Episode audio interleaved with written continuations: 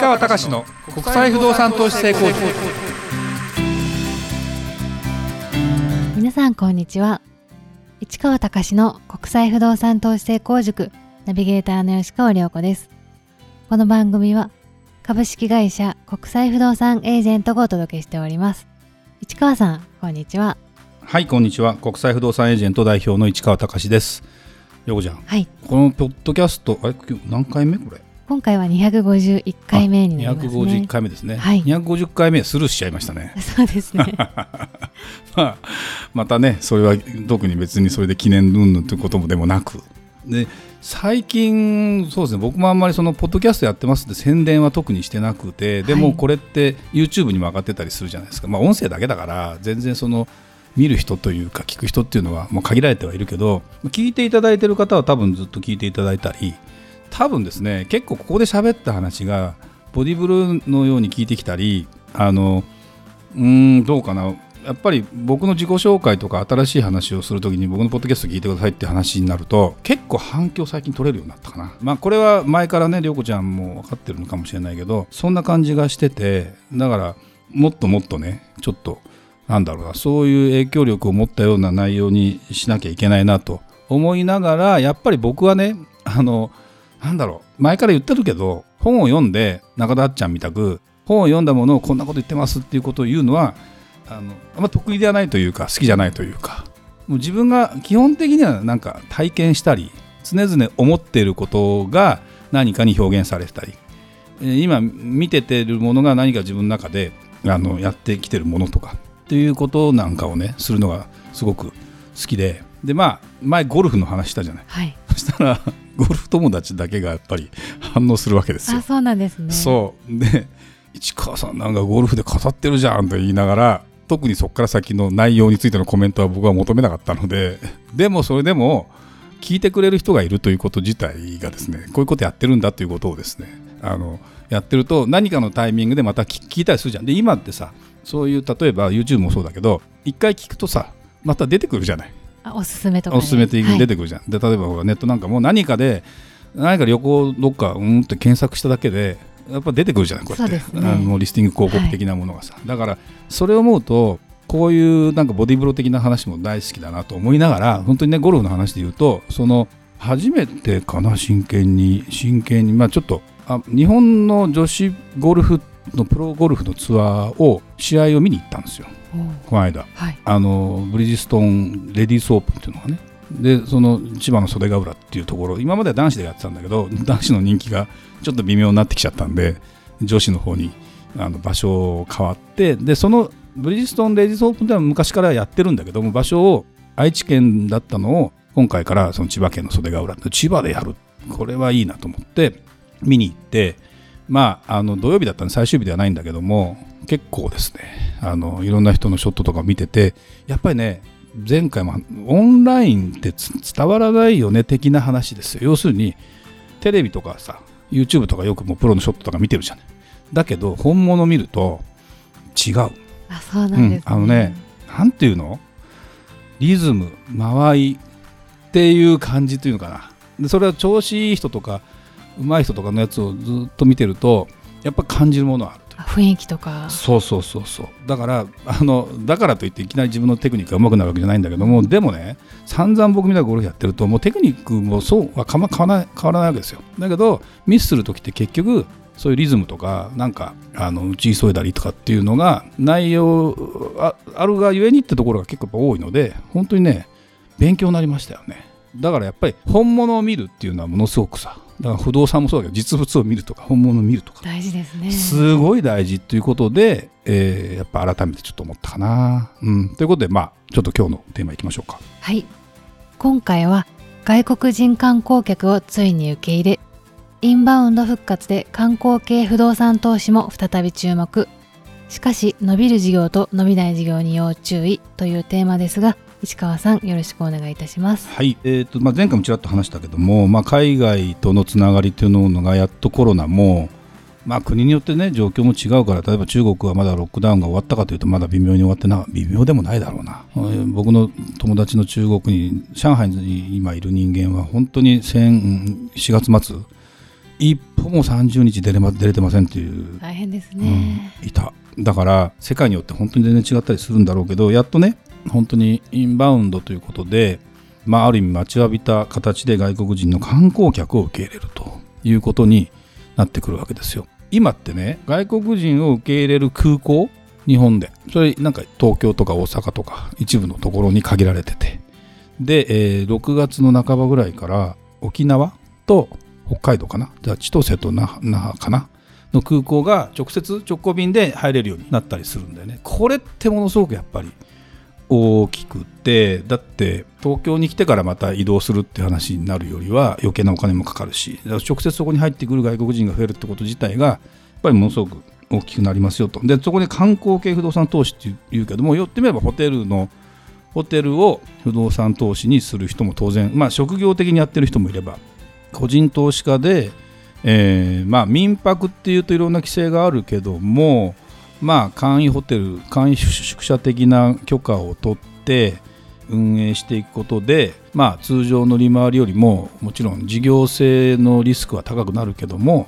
1ヶ月いくらって貸すよりは1泊いくらで貸した方が高くなるじゃん絶対、はい、うんだって感覚的に言ったってそれが、まあ、毎日稼働しないとしても半分稼働したらどっちが得かって言ったらやっぱり1泊いくら取った方が多分得なはずですよ。そうですよね、うん、まあ、駐車場なんかの計算もそうよ。1時間単位であれ、まあ、15分単位で最近やってるけど、取っていくのが一番儲かるわけよ。月決めいくらって5万とか言ってもさ。だからその間に介在して、地主さんにはその決まったお金払うけど、そのコインパーキング業っていうのが成り立ったりするわけですよ。だからまあ言ってみれば、その場所を使ってそこに宿泊させることによって、まあ、回収できるということに関して言うとねやっぱりこれ絶対伸びるかなと思いながらもやっぱりね伸びる事業と伸びない事業っていうのはね基本的に例えば飲食とかもそうなんだけどもコロナで一食単になっちゃったけども全然行きたくない店とかさ、はい、あのそれでもコロナの中でもものすごく人気がある店って、まあ、団体さんを相手にしてたところっていうのは多分一気にきつくなるんだよね。で、えー、個人ですごくこっそりやってるところひっそりやってるところっていうのは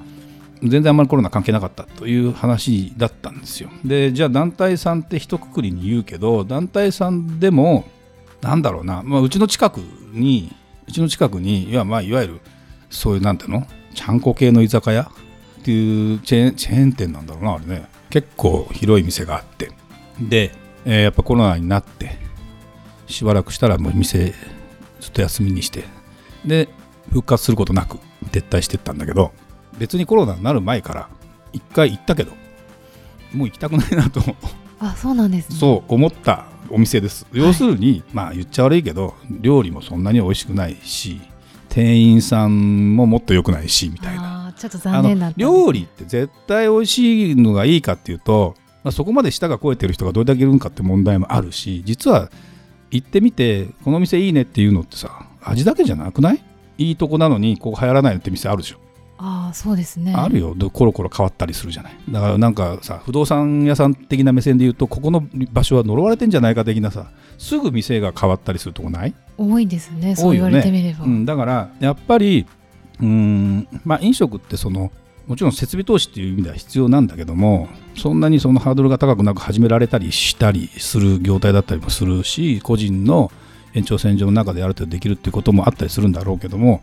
やっぱりね人気のないところっていうのは必然的に淘汰されていくっていうか、うん、っていうところだったりするし人気のあるところって何らかの形でやっぱり工夫してたりするっていうところとかっていうところは結局変わってなくてだから観光なんかもホテルなんかもいつだっけな去年か去年立科立科って長野県のねあの諏訪湖とかあるところねがあるんだけどその北の方に立科ってあってそこの温泉ホテルかなんかに一泊したことあるんだけどザ大きなホテルですよ。で家族連ればっかりだったけどまあ夏休み絡みだったかな。ちょっとずらしたかな。結構いっぱいいてでもねあの料理のなんていうのいろんなその感染対策に気をつけながらいわゆるビュッフェスタイル的なものを復活させながらやってたわけ。もう去年だから。で行ってみて満足だったかというとあの満足でしたね。で人気もありましたね。それはやっぱりなんだろうな。うん、今までのイメージよりはもっと気が利いてるというか。だけどこれ2泊3泊同じことしてたらどうなんだろうっていうこととかをね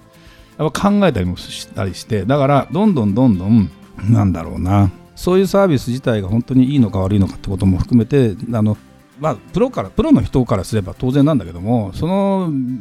事業とかビジネスってものをちゃんとやっていくってことに関しての差別化とかっていうこととがなんだろうね。プロがやってんですよみんな。なのに全然続かない店とかあるじゃん、はい、うん、だからそれを思うとそういうところはインバウンドで復活したところで多分ダメなんだろうしまあ外国人のそのガイドブックに載ってる店が妙に混んでるとかね。そういうのはあるのかもしれないけどだんだんちょっとどうなんだろうね。まあ団体と言いながらもこうちょっとした小単位の人たちが満足できるようなものを提供できるようなものっていうのはすごく大事なんかなという気はしますよね。でだから沖縄沖縄ねうちの会社も沖縄の不動産投資とかしてたりしててで僕もホテル若干いろいろ泊まってみたりしたけど流行ってるとこと流行ってないところの差がものすごく激しいんですよ今だからそういうところを考えた時にまあもし自分がうんまあ僕らはねいきなりそこでホテル業やりますかってなかなかできないから実際は不動産投資するんだったら誰かにお任せするっていうことしかないんだけどもそういうことなんかを考えた時に本当に差もつきますから何でもかんでもあのインバウンドが来たら復活して不動産投資も盛り上がるかっていうと僕は多分変わってくると思う。で絶対数がバーッと伸びてあれ日本って3000万人ぐらいまで来たのかな一時期ね。でそれがまた絶対数が3000万人ぐらいまでは来るかもしれないけど内容というか質が変わっててまあ言ってみれば二極化というかねすごく人気のあるところはすごく人気ある。全然人気ないところは全然人気ないっていうふうに分かれるんだろうね。多分。あの今までの傾向はそうですよ。バブルでどこでもかしどこもかしこも不動産の価格が上がった時代。でリーマンの時の終わってまた復活した時とかは、えー、リーマンの前もそうかな。もう上がんないとこは上がんないっていう感じですよ。その時のやっぱりもちろん人口がへそんなに増えてないとかそんな問題は当然あるんだけども全て絶対数がバーッと来てみんなあんまり考えないでやってくるかっていうとやっぱり今時代も変わってさ情報量も多いじゃないですか。それで口コミでも判断もできるし、はい。結構やっぱあの例えばそばを食べたいどっか地方行ってそば食べたいって言った時にパッと簡易な Google マップとかで点数出てるじゃない。そうですね。であんまり低いとこ行きたくないじゃんやっぱあれって。であれはそれなりに合ってるような気がする、はい、うんね、っていうこととかってもう明確じゃん。でそうするとここのエリアでなんかいつも空いてない店があるなとかさそんなのって絶対あるわけであってやっぱりそういう差はつくんだろうね。だからホテルなんかもすごくなんだろうな。全体的にゴージャスじゃ全然ないんだけども一応気が利いてるねとか。であるホテルはすごくゴージャスに見せてるけど意外と気が利いてないというかうん、あの一部の人のニーズには応えられてないねとか。っていうところなんかはちょっと、まあ、悪口になる話はこうじゃ言えないのであれなんだけどもそんなことなんかをちょっと思ったりはするのであのぜひねちょっとインバウンドっていうことを考えた時も単純に不動産に飛びつくだけじゃなくてやっぱり誰がどんな人がやってますかっていうとこまで本当は突っ込んだところの話ができるようなふうにしたところで判断した方がいいかなという気がしますねはいありがとうございましたそれではまた次回お会いしましょう。